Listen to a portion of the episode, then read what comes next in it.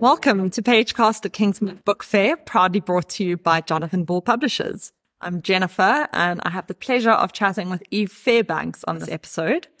Eve is a former political writer for the New York Republic. Her work focuses on change in cities, countries, landscapes, morals, values, and our ideas of ourselves. She has been published in the Washington Post, the New York Times, and The Guardian, among other outlets. Born in Washington, D.C. and raised in Virginia, she's lived in Johannesburg, South Africa for 13 years.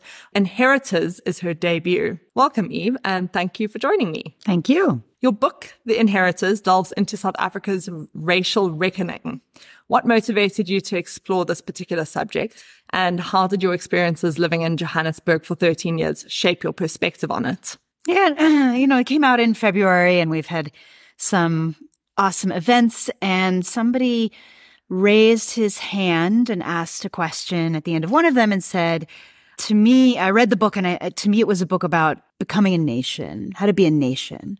And so I think that's a way to think about it. Obviously, both South Africa and the US are countries that have a very strong history of strong, uh, a history of race that's very dominant in mm. the historical narrative. And, um, you know, at the time when I, when I moved to South Africa and when I first started writing the book, we were not talking about that in the US in the way that South Africans were. And I think I thought that that was an interesting, honestly, probably way to look at where I came from. Um, and types of things that we don't discuss, we weren't discussing in the US about things that we still assumed about each other, traumas we still had, guilt we still had.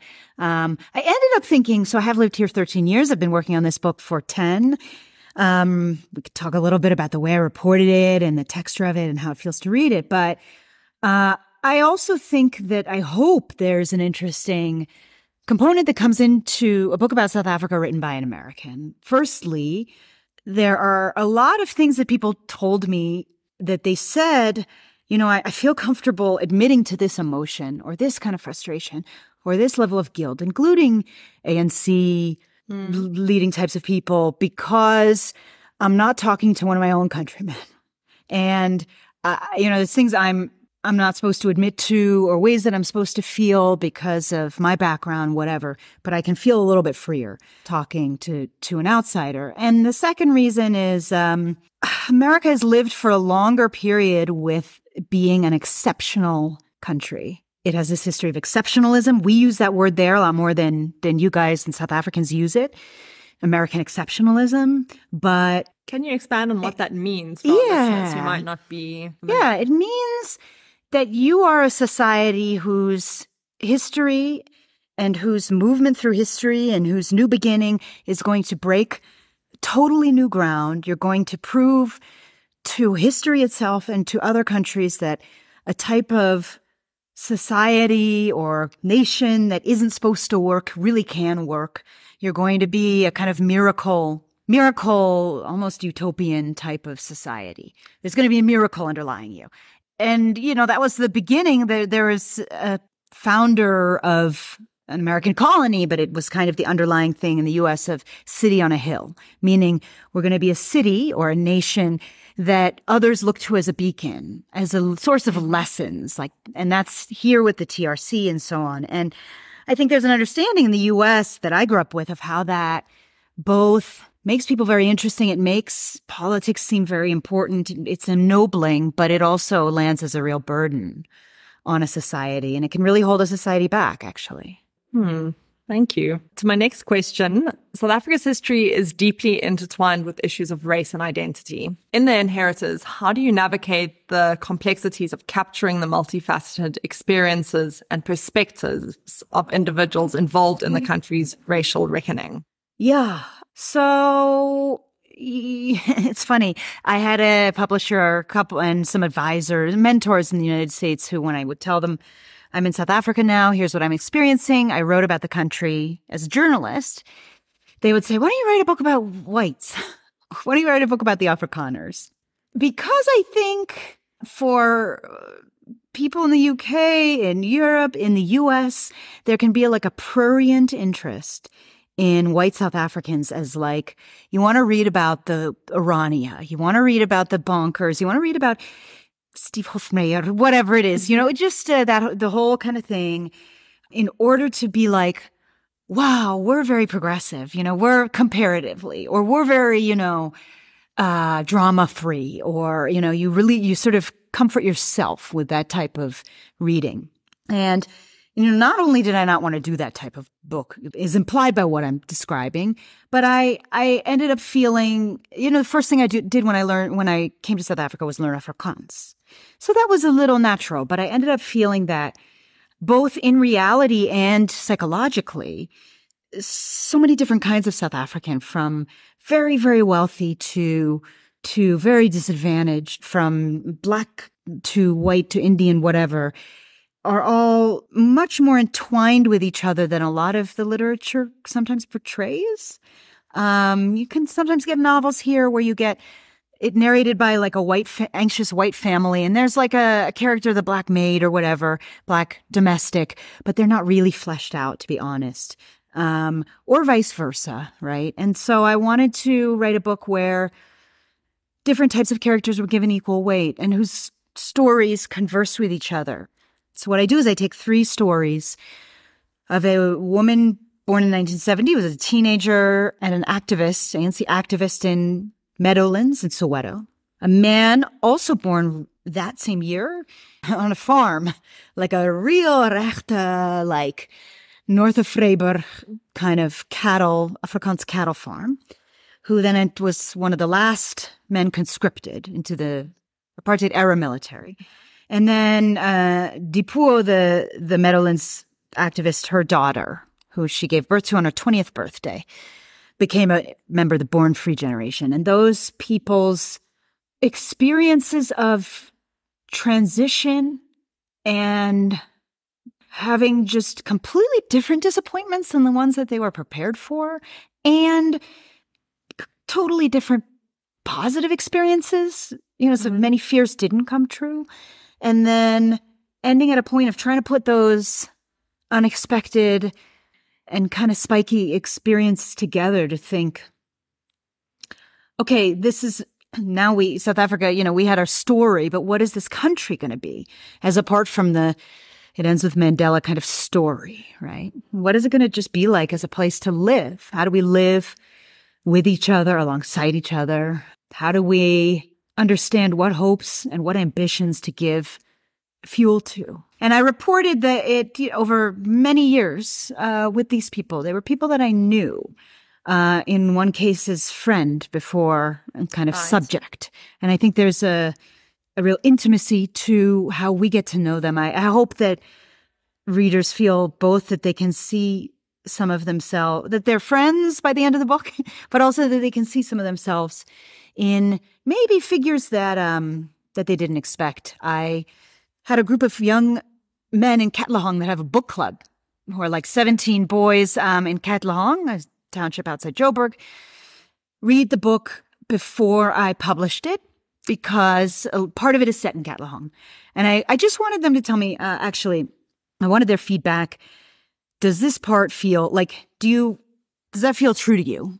Do you feel like, oh, that's my township? Or not. Right. And they were like, yeah, they were like, yeah, yeah, yeah. It felt fine. It was good for fine. But look, but we were so interested in Christo.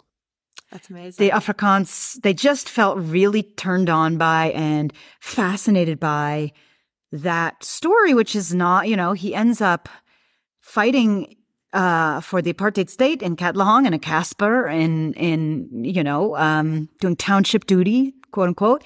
He's an Afrikaans man, but I think the way issues of masculinity and wanting to do something for his family, wanting to have honor, wanting to be an honorable person played out in this man's life was like really resonant for them.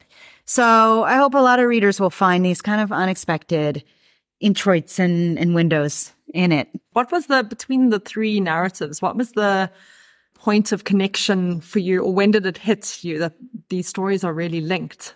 I think you could link any South African story, mm. actually, um, so in a way, I didn't worry that much about that because ultimately it's a country for better or worse. And I think this can, can be good and bad, but people, people's daily lives, I mean, think about load shedding. Like we are incorporated into and become part of the story of national politics, whether we wanted to or not. There's really not many places, even Orania at all, where you can escape that. Um, uh, so, so I actually don't think that's that's a struggle. That said, two two of the two out of the three main characters they are of the same generation, and I think it's an interesting generation to think about and look at, which is kind of Gen X.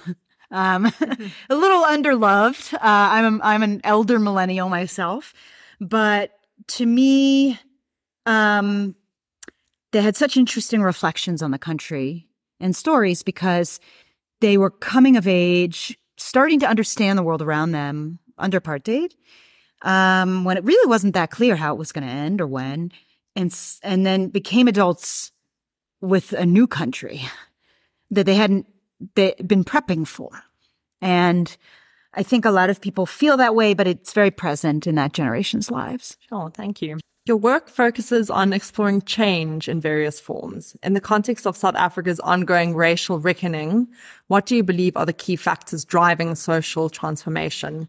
And what challenges do you see on the path to achieving a more inclusive and equitable future? Mm, wow. I mean, I'm uh, I'm extraordinarily impressed by everything South Africa has already achieved. Even, you know, and it's a very dark moment. But I think, you know, I once said to somebody, um, in the fan of trajectories, because I ended up having to do there were there were really huge moments in my in these characters that I followed that in their lives in between 1990 and 93, 94. And I did a lot of thinking about that era and reading and research and deep reporting, new reporting on that era. And um, I ended up feeling like you you have a fan of trajectories out from that, and that South Africa is probably at about seventy five percent positive of of what could have happened from that from that moment, and I do think there's you know, and might be easy for me to say as someone who didn't live through ninety four. Um, I think I think there's a danger to undervaluing what and under treasuring and cherishing what already has been accomplished and done, frankly. Um, I also think there's a danger to, you know, I, I've lived in this country in part because I want to and not because I'm like, my dollar goes, I don't make very many dollars. So, you know, it's not about going further here. It's because I really love this country. And people all the time ask me, Oh my God, why don't you just go back to America? It's because America's problems, South Africa is solving better. Um, and, but I do think that the, I think it's easier to lose things that are not cherished. So maybe thinking about what, what has been achieved and almost giving a pat on the back and, and thinking about the country as a success in some ways and even as its citizens. I think some of the anger toward the government, it's like 100% justified, but I also think some of it reflects some sense of complicity and guilt on the part of the of citizens who are reacting that way. It's a, mm-hmm. has an element of projection. And I'm not sure, I think there can be more pride. Um, I also think a challenge is, a, is too short a time frame. Um, somebody said to me recently, so there's the obvious thing of like, apartheid ended 25 years ago, 30 years ago. How come, you know, everything isn't good? Somebody, I, I heard somebody say recently, this is the end of apartheid. This load, you know, this era that we're going through right now, which isn't to say PW Botha's to blame or Favrotis to blame for it, but it's kind of just the end phase and the, uh, the end process. And I actually think there's a liberating val- uh, kind of quality to thinking of it that way because it is ending in that interpretive framework. And, you know, this person also said it's going to get worse before it gets better. I think that's probably true. And I said to a friend recently, they said, Are you optimistic? And I said, You know? I think in 30 years, South Africa is going to be a really great country. And this guy looked white as a sheet. He just looked repelled and was like, I'm banking on five years. And I was like, my man, like, I think you're going to be disappointed if you're bank, you know, you're setting yourself up for this idea, you know, I'll hear rhetoric into, you know, the next election, we can turn the country around. I, I'm used to this rhetoric from the United States of a very immediate, you know, things can change instantaneously. And I think it, I just have come to feel it's really, uh, it's, it's really damaging actually. It doesn't give people a long enough time frame to think about, okay, how do I want to look at what I need to, what, what we need to fix, what I want to build, what my life is going to be over this period of time. So a much longer time frame, I think would really be, if that's a challenge, I think that would be a, of benefit. Thank you so much. Thank you, Eve, for yeah. this conversation. And to our listeners, The Inheritors is available at all good bookstores and online. Get a copy. It's a magnificent read. Thanks for listening. And Eve, thank you again for joining us. Thank you.